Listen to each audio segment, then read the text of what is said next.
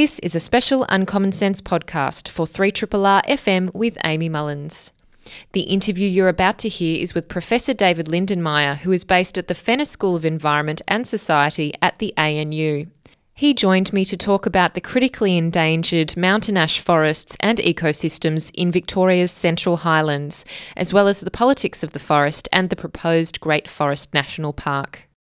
And you're listening to Uncommon Sense on 3RRR FM with Amy Mullins.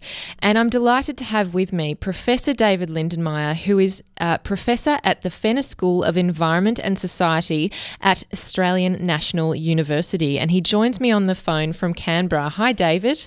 Hello, Amy.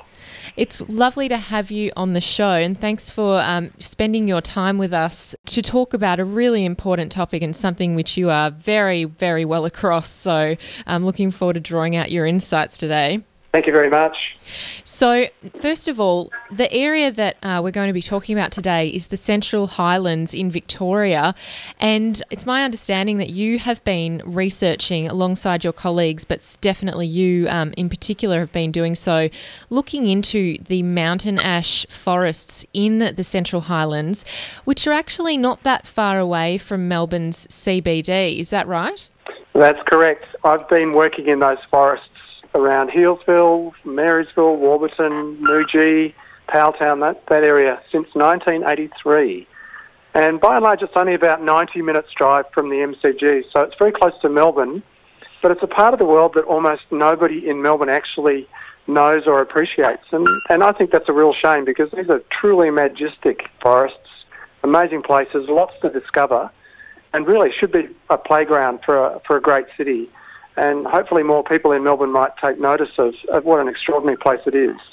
It is a beautiful place, deeply affecting. Um, I went there about a week and a half ago on a Saturday uh, to Toolangi State Forest to look at the giant uh, trees there, the mountain ash trees, and also um, the rainforest, which is just also uniquely beautiful um, in itself, very moist. And the bird sounds are quite phenomenal too. Just walking through, you hear so many different bird songs. It can be quite a shock coming from a city area to be surrounded surrounded by so much life. So that's something that struck me. So I'm hoping um, we can really draw out now the aspects of this particular area and the mountain ash forest. So, first of all, when we're talking about mountain ash trees, what makes them particularly special? Because I understand they are the world's largest or tallest flowering trees. But what about them makes them particularly unique within this forest and ecosystem? Oh gosh, there's lots of amazing things about mountain, mountain ash. Uh, as you said, the tallest flowering plants in the world.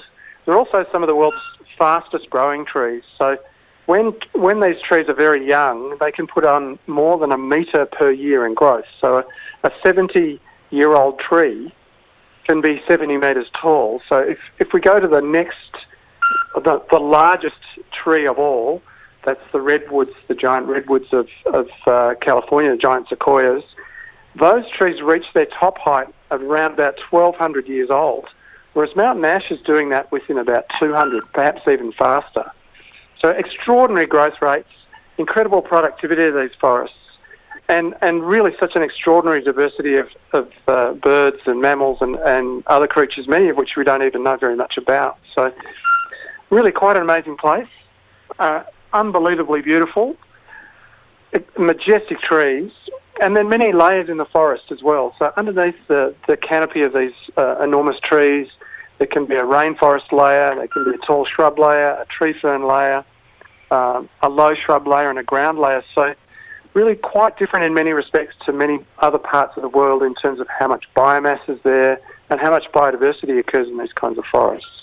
Indeed, and, and it's all interconnected. And one of the key aspects that draws that out is what can happen in mountain ash forests, particularly when there are wildfires that occur, and how then it also creates seedlings, or the seedlings then drop to create more trees. Could you share with us the natural disturbances that occur in a mountain ash forest? And uh, we'll move in later to human disturbances. So the, the, natural disturbance regime in these forests are rare but very high intensity and very high severity fire. So intensity means the amount of heat that's produced, and the amount of heat produced can be colossal in these forests during these very rare fires. You know, close to approximating what probably happened during the Second World War in Japan following the, um, the dropping of, of uh, various atomic bombs.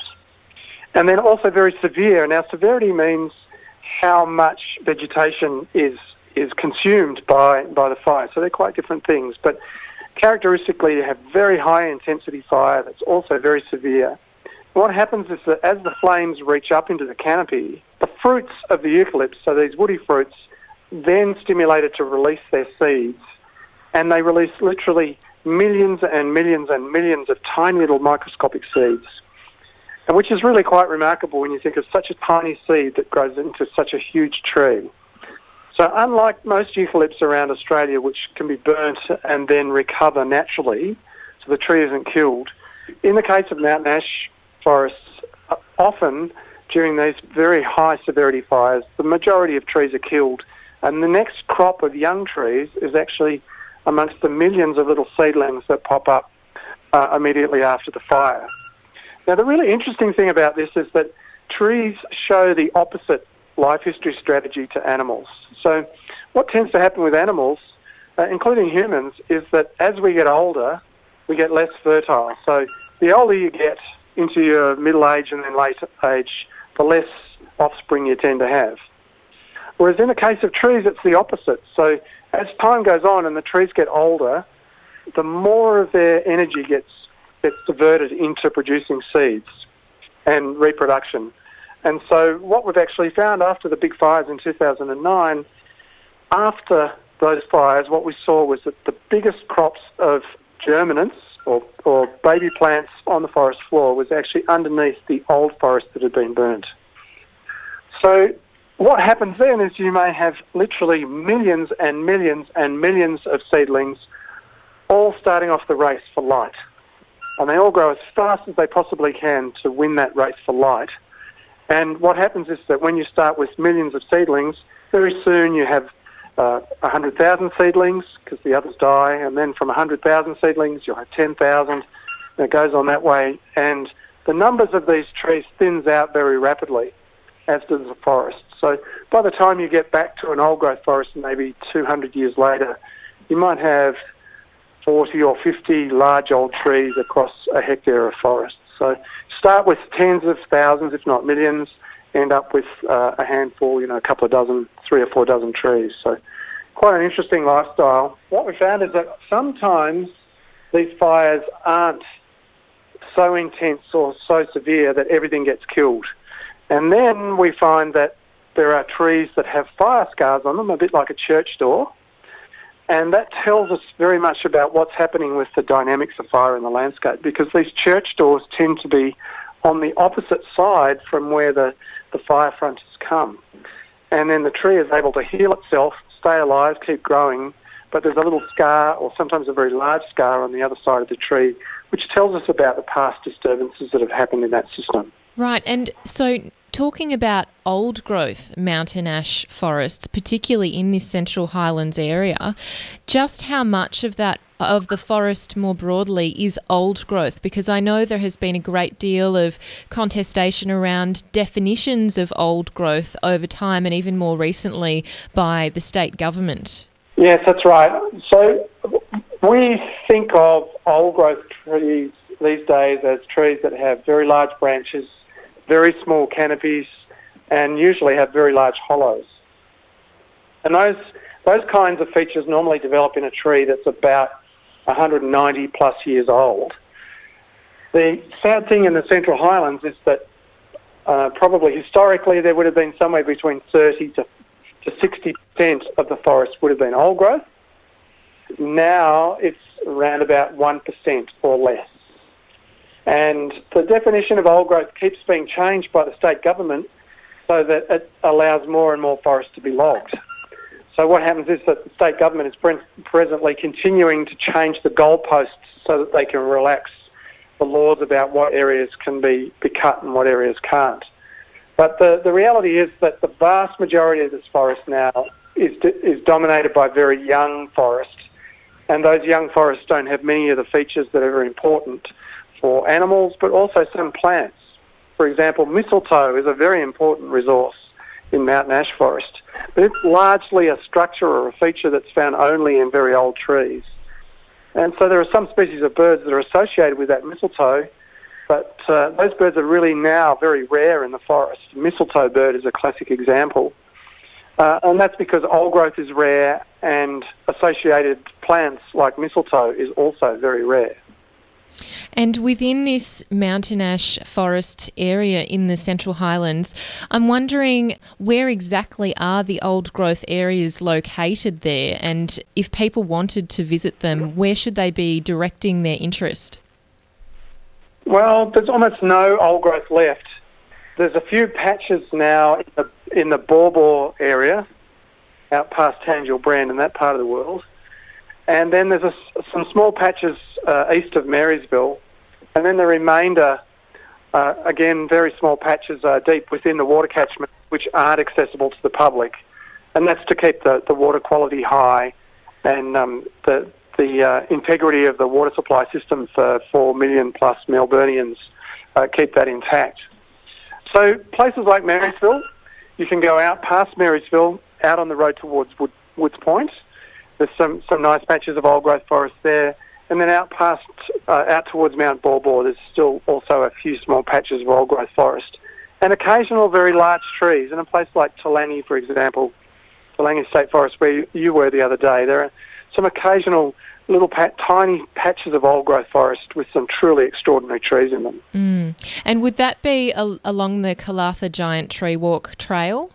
That's right. There's there's one tree in particular, the Kalatha Giant, which is really really something special, mm. and that's probably one of the, the, the most straightforward and easiest trees to be able to see.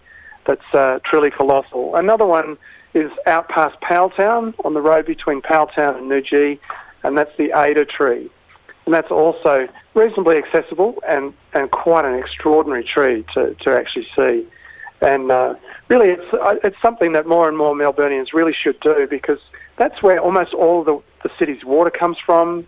It's, uh, very important for maintaining uh, clean, clean atmosphere, good air to breathe, and it's really quite a remarkable place just to go and have a look and see what an amazing forest can look like. It is. It's actually really hard to articulate just how beautiful and awe-inspiring it, it is to be there as you're saying, the smell of the forest is so unique and beautiful and clean and moist. And um, you walk away and smell your clothes and you can smell the forest on you. And interestingly, when I was looking at the uh, Kalatha Giant and a few of the trees around it, you say there that there are um, these, I guess, hollows that often occur in old growth trees or older trees. And in some of the research that you've published with others, you've mentioned that it can take up to 120 to 150 years before hollows like that are able to be used by animals such as possums and gliders.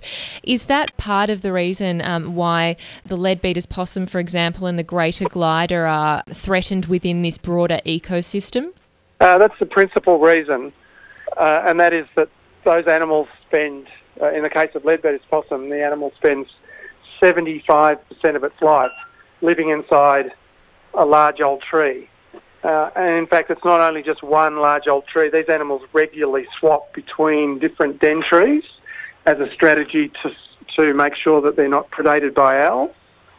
And so a colony of leadbeater's possum or a pair of greater gliders are going to need a whole series of different nest trees or these great big den trees to move between to be able to survive. Now the problem is that uh, historically, there was an enormous amount of timber harvesting that went on in those mountain ash forests. In fact, there was as much timber coming out of Port Melbourne as there was out of Seattle, even though Seattle has a way larger timber catchment through those Douglas fir forests in the Pacific Northwest of the USA. So there was a, an enormous amount of pressure on those forests for a long time. And almost all of the old growth was liquidated in those forests very early and then what has also happened is that normally the fire regime should be one of these very, uh, very intensive and very catastrophic fires about once every 75 to 115 years. But we've seen 10 major fire events in the last century in these Central Highlands forests. So the combination of fire and logging has really changed these entire landscapes quite dramatically. So they were once dominated by extensive areas of very old forest, and now it's the opposite. They're dominated by very young areas of forest with only very small patches of very old forest embedded within them. So a lot of animals are simply not evolved to deal with not only the amount of disturbance, but also the lack of these key resources, these very large old trees. And that's why we see animals like Leadbeater's possum in so much trouble. But now we're seeing other animals like the greater glider. And the greater glider has, uh, its, its numbers have slumped by nearly 50% in the last 17 or 18 years. And the, the yellow-bellied glider is also in trouble. And many aspects of this forest are really deeply disturbed and the system is really close to collapse if there's not something significant done fairly soon. Absolutely. And uh, in one of the ecological risk assessments that uh, you and colleagues put together, I think it was in uh, about 2015, or at least it was published in 2015, spoke about, uh, well, you modelled various scenarios, 39, um, and that there is a huge chance of ecosystem collapse by 2067. You're talking about the animals and how they're affected also then when, when we're looking at the trees and the types of disturbances they experience both natural which is wildfire which you're talking about and also human disturbance which would be logging these trees when they are disturbed they take 20 years to reach sexual maturity to then be able to produce seeds at all. Um, so there's that kind of real need to actually give it enough space to grow. And then my understanding is often if mountain ash trees don't flourish in those areas or don't regenerate, then there are other tree species that will come in to replace them. Is that correct? Yes, you're, you're spot on. But the reality is that. Um, trees like mountain ash need many, many years to start producing viable crops of seeds. And as I was saying before, after the 2009 fires, the places that produced the most seed and the most young germinants were actually in the old forest. And yes, while there was a little bit of seed production in the younger forest, it was significantly less, way less than what we saw in the older forest. So the danger here is that if these forests burn too frequently, what happens then is the forest is not old enough to produce viable seed, enough viable seed, and the forest gets replaced by things like wattle. And that means a, a whole number of things. First of all, there's not the habitat for animals.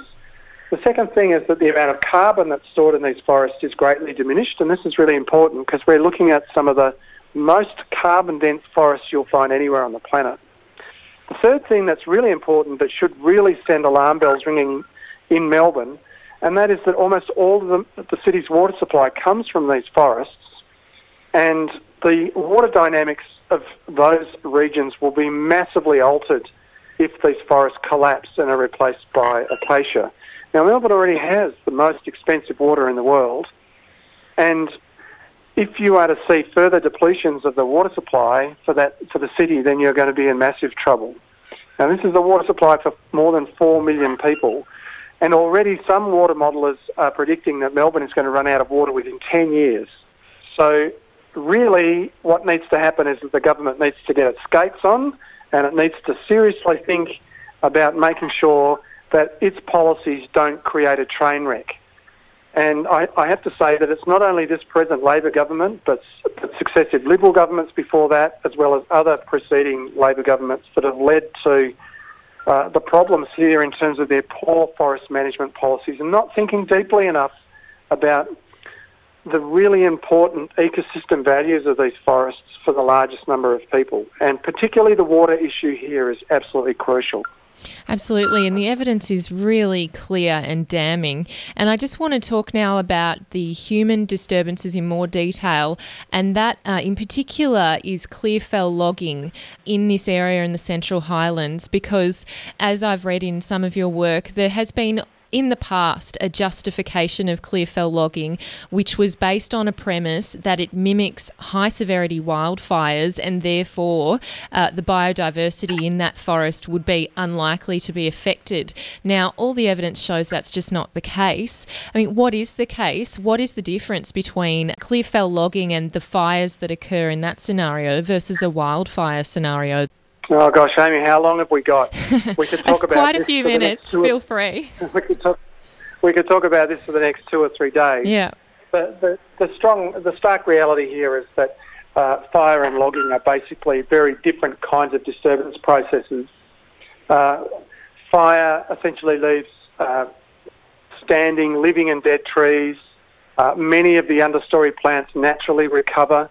For example, tree ferns, uh, musk daisy bush, uh, so essentially, those things don't happen in a clear-felled forest. In a clear-felled forest, almost all of the trees are removed. Uh, those that aren't removed are nearly always killed or very, very badly damaged in the subsequent regeneration burn. Plants like uh, tree ferns, rough tree fern, um, soft tree fern, populations of those are depleted by up to 96%. Other plants like musk daisy bush are essentially eliminated. Plant species richness is is uh, reduced by nearly 50%. Uh, the list goes on. Essentially, the system is, is dramatically changed. Mm.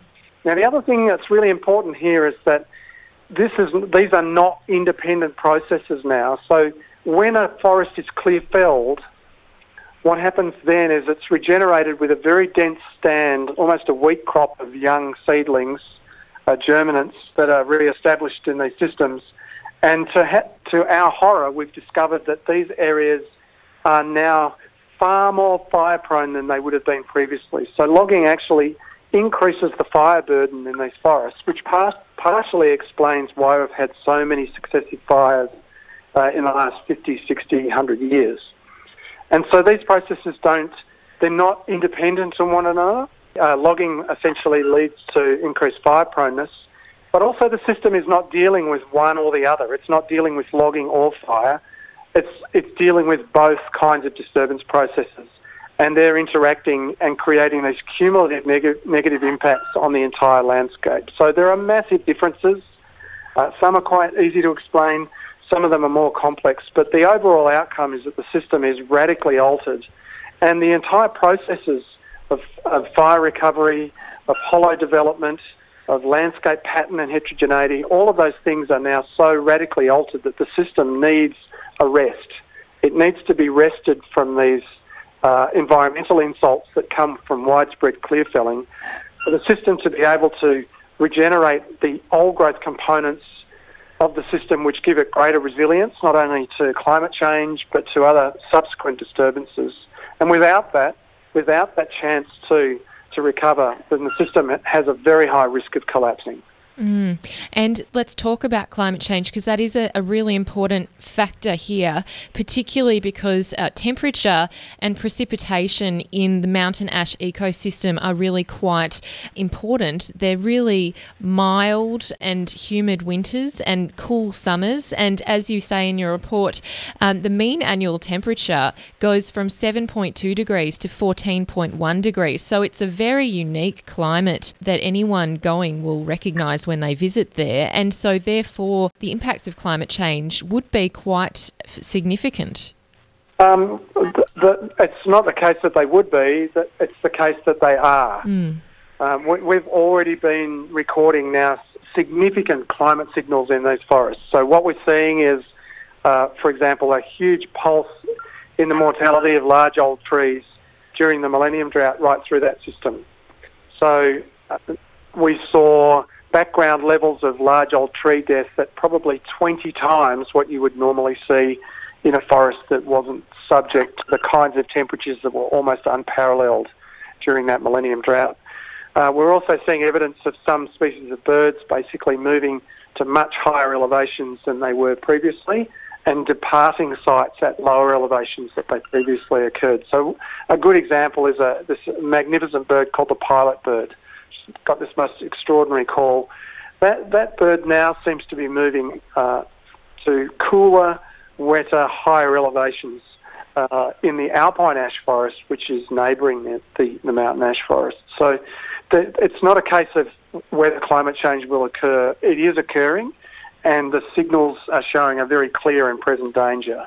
And so now, if we're looking at what you're talking about, which is that we need to give it arrest and not just temporarily, which is what Minister D'Ambrosio has proposed for one particularly small site in the Toolangi State Forest uh, due to the threat to the greater glider. But we also uh, presumably need to be looking at this whole region of the Central Highlands and taking a more coherent and broader approach to that region. And in your expertise and, and professional opinion, what actually needs to be done? Done to preserve what currently is and then for it to actually uh, regenerate and improve? Well, I think the clear the clear outcome now is that both ecologically and economically, the most sensible decision here is to move the uh, native forest logging industry out of the Central Highlands forests and move it into the plantation sector. So we need the we need uh, a move towards a Great Forest National Park and very quickly to preserve the city's water supply, to lock up large amounts of carbon as part of Victoria's contribution to tackling dangerous climate change, which is now occurring. We have to tackle climate change, otherwise we're going to be in enormous trouble. But there are also extraordinary tourism opportunities from these same forests. So we've got water supply, carbon, uh, tourism, but also in the process of converting these areas to uh, a large national park, we reduce the fire risk across this system and the risk of killing people in very dangerous high severity fires. That's really important.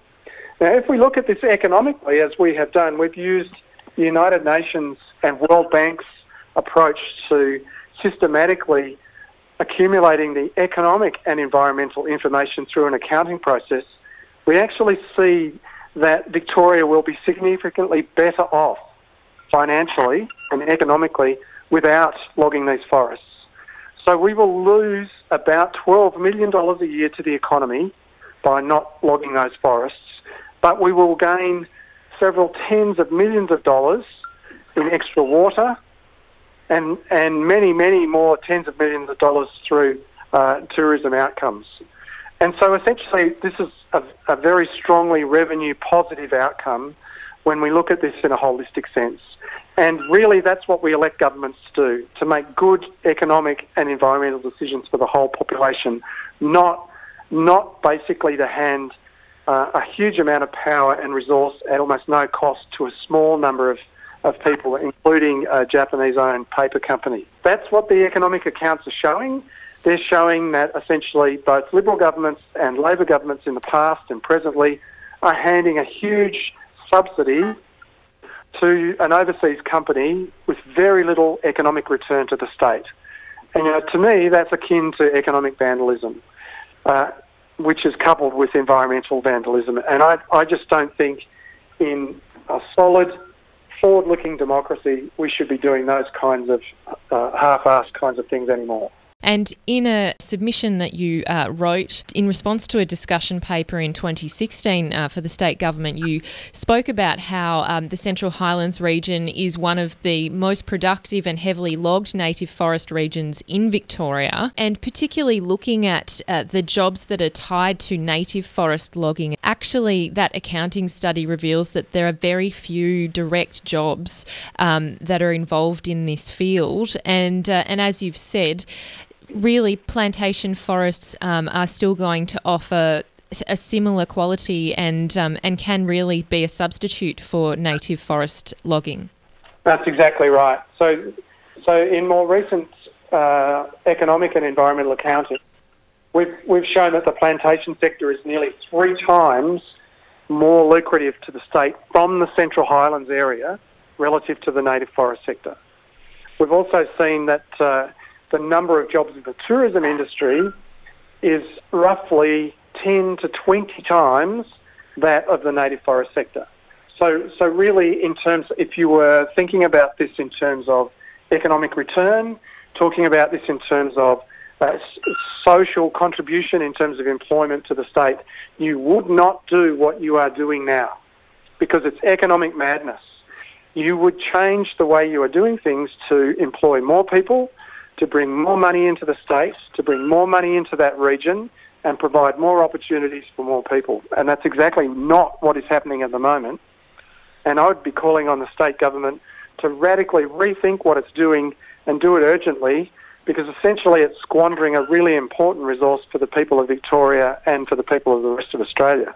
And this Great Forest National Park that has been proposed, which does encompass a huge range of these towns and surrounding areas in the forest, it, it obviously includes Toolangi in that, as well as uh, Marysville and Healesville. What has been the history behind the Great Forest National Park? Because it's been on the table for quite a while, and we've had various lukewarm signals that it's under consideration. Why haven't we had a significantly positive response from government on it?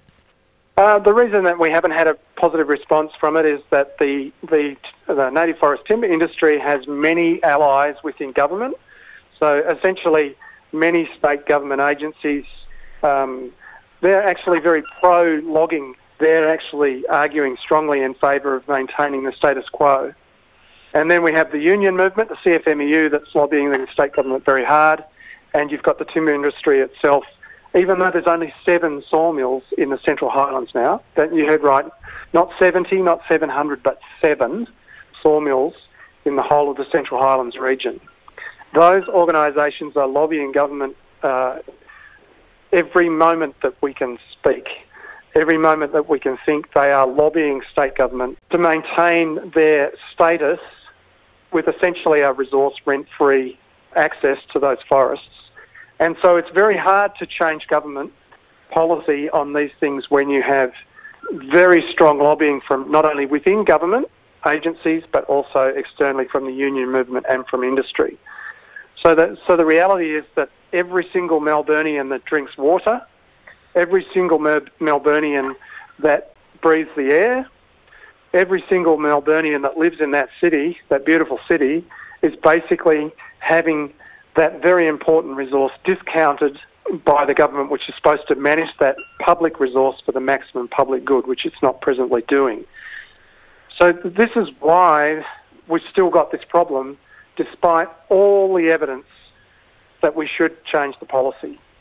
It's, and so this is what we're up against, to change policy in the face of uh, incredible lobbying, uh, and incredible vested interest. And this is not unusual for the forest industry. This happens worldwide, but it also happens in fishing industries. And as we've seen more recently on the ABC Four Corners program, it also happens in the water industry and elsewhere. So natural resource industries tend to subvert the system to maximise the benefits for a small number of people that, that do well out of it and, and massively discount the benefits to a large number of people that should otherwise benefit from the use of those resources. This is not uncommon, unfortunately, and it means that really the only way to change these things is through people power to uh, create their support for something that's sensible, like a change like this, and force governments to make those changes when it's it's blindingly obvious from the science and the social science and the economics that that's what has to happen. Indeed, and let's just remind everyone that is it about 96% of the forests that we're talking about are publicly owned forests and land? That's correct. So these forests are owned by people of Victoria. These are public forests, and these forests are meant to be managed for the maximum public good. Mm. And the economic and environmental accounts data clearly shows that that is not the case at present. And uh, while I've still got a, a breath left in my body, I will continue to tell everybody that that's the case until the government makes the right decision, the sensible decision, the scientific decision, the economic decision to move towards a Great Forest National Park. Now, the other thing that's important to realise here, Amy, is that the timber industry will not stop tomorrow. There's two industries here. There's a plantation industry and there's a native forest industry. The plantation industry is actually uh, very economically robust and it's presently trying to compete with the native forest industry with two hands tied behind its back. And we've seen it elsewhere around the world, particularly in New Zealand, when that competitive disadvantage that they have is taken away, then the plantation sector goes ahead in leaps and bounds. And that's really what you want from Victoria anyway. And already in the state, 82% of all sawn timber comes from the plantation sector. So once it's got the native forest sector monkey off its back, then the plantation sector will be able to go ahead and, and really, um, really move move ahead with the times. So That's exactly what we've seen in places like New Zealand, where you know they've bitten the bullet, made the sensible economic and environmental decisions, and the plantation sector has really moved ahead in a big way. Yes, it's a great uh, reminder that we're not talking about stopping logging altogether. We're talking about stopping logging in these really important ecosystems that are native forests. Obviously, plantations have a very specific purpose, and in a controlled way, they can be logged. And in terms of our state parliamentarians and politicians, what has been their response to the proposed Great Forest National Park? prior to the previous election, leader of the opposition, as he was then, Daniel Andrews, and his shadow environment minister, uh, shadow environment minister Lisa Neville, they came on a field trip with us, and they were adamant that they wanted to implement a Great Forest National Park. They could see that the problems that the forest had. They were aware that very little sawlog timber was left. This is a really key issue.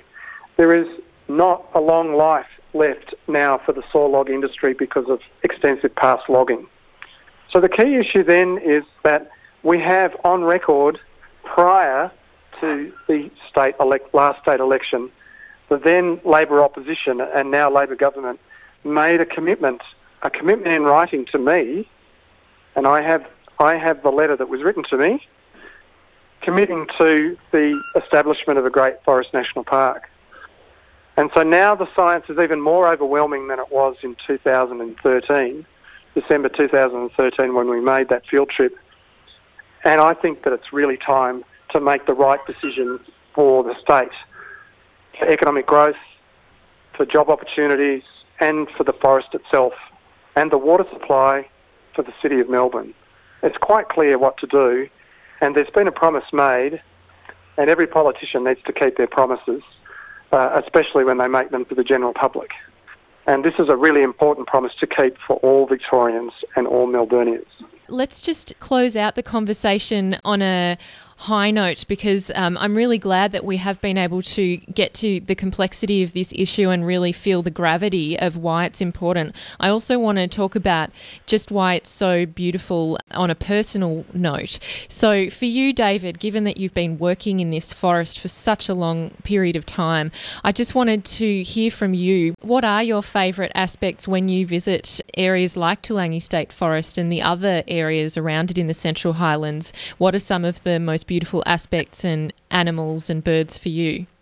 Uh, I, I, um, that's a, that's a good question.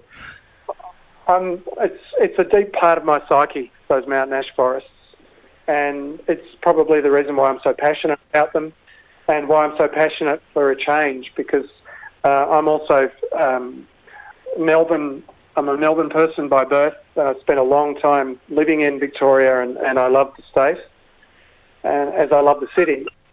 Um, I think that there are so many aspects of the forest that I that I deeply enjoy. I probably one of my favourite things to do is to do bird plots when I'm in those forests where we're um, going to the long-term monitoring sites that we've established over the years and counting and recounting and recounting the birds on those those sites. I love listening to the to the bird calls. Uh, it's a very peaceful activity. It's also where my mind starts working, and I get lots of ideas for, for our next scientific scientific papers. Um, I've, it's it's a part of the forest that's really shaped my whole career. So I have a, a sort of a, a deep gratitude to that forest for the way I think and the way I work, and um, it's it's a legacy a legacy that I would really love to be able to share with millions of other people from from Victoria um, so that they have an opportunity to be able to experience even just a little bit of what I've been able to experience over the last three decades. Thank you, David. Um, I couldn't agree more. And, and I think that I would also concur with you that um, the bird songs were one of the most moving and beautiful parts of my brief visit um, a week and a half ago to uh, Toolangi State Forest, and I did actually record the sounds on the Kalatha Giant Tree Walk, which I will play for um, everyone right now. So thank you so much, David, for joining us. It's been an absolute pleasure to have you, and um, I, I really hope now that we can get a lot more people down there and to visit this this whole area of the Central Highlands and to truly appreciate the ecosystem that exists. Well, thank you very much. Thanks for your time. I really appreciate it. Cheers. And that was my interview with Professor David Lindenmayer, who is based at the ANU and is a prolific researcher of the Central Highlands mountain ash forests. Highly recommend looking up um, some of his writing. He's published for CSIRO, he's uh, published in journals, he's written op eds, um, and just a really a wonderful guy. Um, and as I did mention, I went on uh, the Kalatha Giant Tree Walk and took a little bit of voice sound recording um, on my iPhone. So apologies if it's not perfect in terms of sound quality, but I think this is really beautiful and it, it will just give you a, a little bit of a brief sense of what it's like to be there in an audio sense.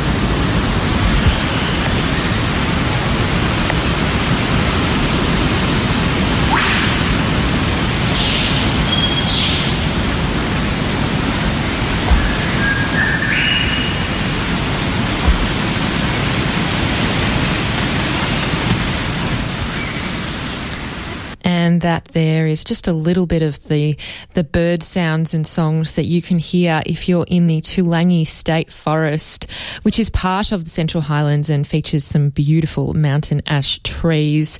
And a bit of a shout out to Toolangi Tavern, which is just on the way to the State Forest. Highly recommend their mulled wine, and it's a beautiful place to stop before and or after any trip. Um, you don't need to uh, rough it. You can have the creature comforts as well. So um, just make note that uh, you just need to drive through the Yarra Valley to get to this beautiful place in Victoria. Um, I went to the Toolangi State Forest, but there are so many other aspects of this broader proposed Great Forest National Park that you yourself can also visit. So I uh, hope you enjoy that interview